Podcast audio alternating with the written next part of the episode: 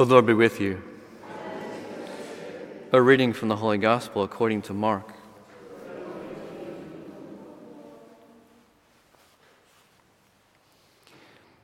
People were bringing children to Jesus that he might touch them, and the disciples rebuked them. But when Jesus saw it, he was indignant and said to them, Let the children come to me, do not hinder them, for to such belongs the kingdom of God. Truly I say to you, whoever does not receive the kingdom of God like a child shall not enter it. And he took them in his arms and blessed them, laying his hands upon them.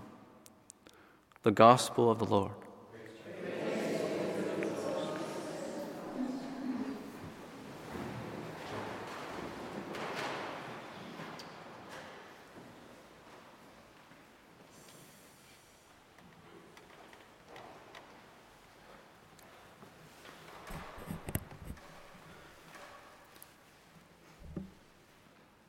As always, the two readings dovetail so beautifully together. We have in uh, the letter of St. James uh, the primary response to suffering and difficulty should be prayer.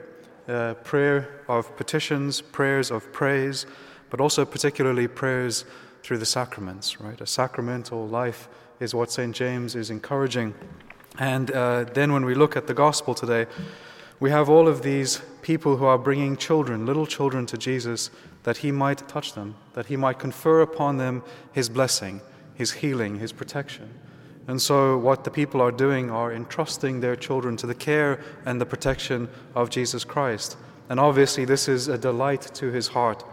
And any hindrance to that, it says he becomes indignant he becomes indignant. And so, what the Lord does is says, Let the little children come to me and do not hinder them. Because what is happening there is a model for what the Lord desires through the sacramental ministry of the church, but also through the united prayer of the church as a response to suffering, as a response to evil, as a response to persecution. Is that this prayer is what we have recourse to. Because what we see is that the same power that comes forth from the Lord the same power by which he heals, by which he ministers, all of these things that we see happen, is given over to the church. The Lord works through his church, he works through his instruments. He works through those he has ordained ministers, but also he works through the prayer of the faithful. When those who are who make up the church of Christ, who are truly the children of the heavenly Father, when they unite in prayer, it accomplishes very powerful things. Unfortunately, in our current culture, and for however many decades, um, things have become definitely more active, more busy, and there is less and less recourse to prayer. And I think one of the, th- one of the most tragic things that has been undermined is the power of prayer. Sometimes it gets uh, put aside as inactivity or as a last resort. You know, prayer is just something that we do when we've given up doing anything else, anything that could bear fruit. But prayer is the first activity. Prayer is the most powerful activity because prayer is where we take the things that we cannot do and we hand them over to the one who can. Prayer is not inaction, it is the most powerful action. Prayer is the act of faith. Prayer, when we come before the Lord and hand things over to Him, is not that we are neglecting them, but we are giving them over to the one who can truly, by his power, accomplish all things. This is the power of prayer. Recently, I was reading again a wonderful, a wonderful book. I reread it every now and then. It was recommended by the last uh, two popes, Pope Benedict and Pope Francis, have recommended it. Pope Francis, I think, twice. Pope Benedict had recommended it once.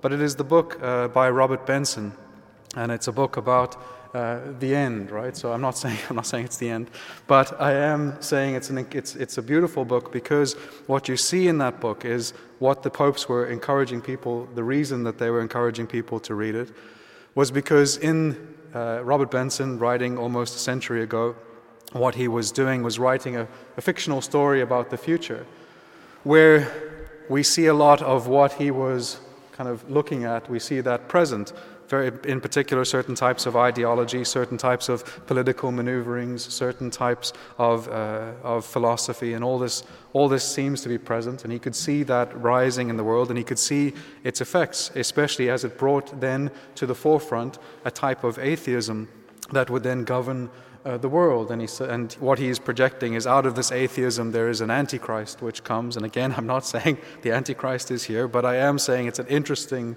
it's an interesting book, right? It's an interesting book because it does, and what the popes were trying to show is that in response to the current, the current sufferings and persecutions that we are enduring, what you have is this one principal character throughout the book whose life only increases in prayer.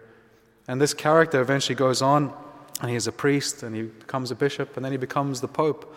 And it's a very interesting story because the culmination, and this is a spoiler alert, the culmination of what happens is that at the end, the Antichrist is there, and he has all of the world's military power with him.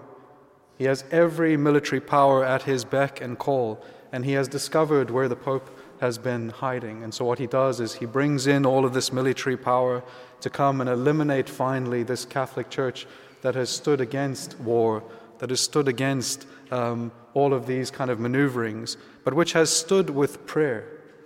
Prayer has been the response of the church. And so, what he then does is he comes against the Pope, and the Pope is having Mass, and he ends the Mass with benediction and with adoration. And then the Pope comes and he starts this Eucharistic procession. And he comes out in this Eucharistic procession to meet all of this military power of the world. And so, what happens is, as he meets this military power in this Eucharistic procession, as soon as they start singing the Tantum Ergo, it says, And the glory of this world passed away, right? It's the end. It's the end. That's it. And I think that there is something in that. Obviously, that's not exactly what will happen, but what he is trying to say as an author, and I think what the popes were trying to encourage, is that response to prayer. And so, as we live in a time where war is now increasing, so we should spend more time in prayer. So, as the difficulties and trials increase, so should the intensity of our prayer. And we should never undermine the power of that prayer, because as we petition the Lord, He is Lord of heaven and earth. He is all powerful, He holds all things in existence. Nothing exists without being held in existence by Him. He is God, He is Almighty.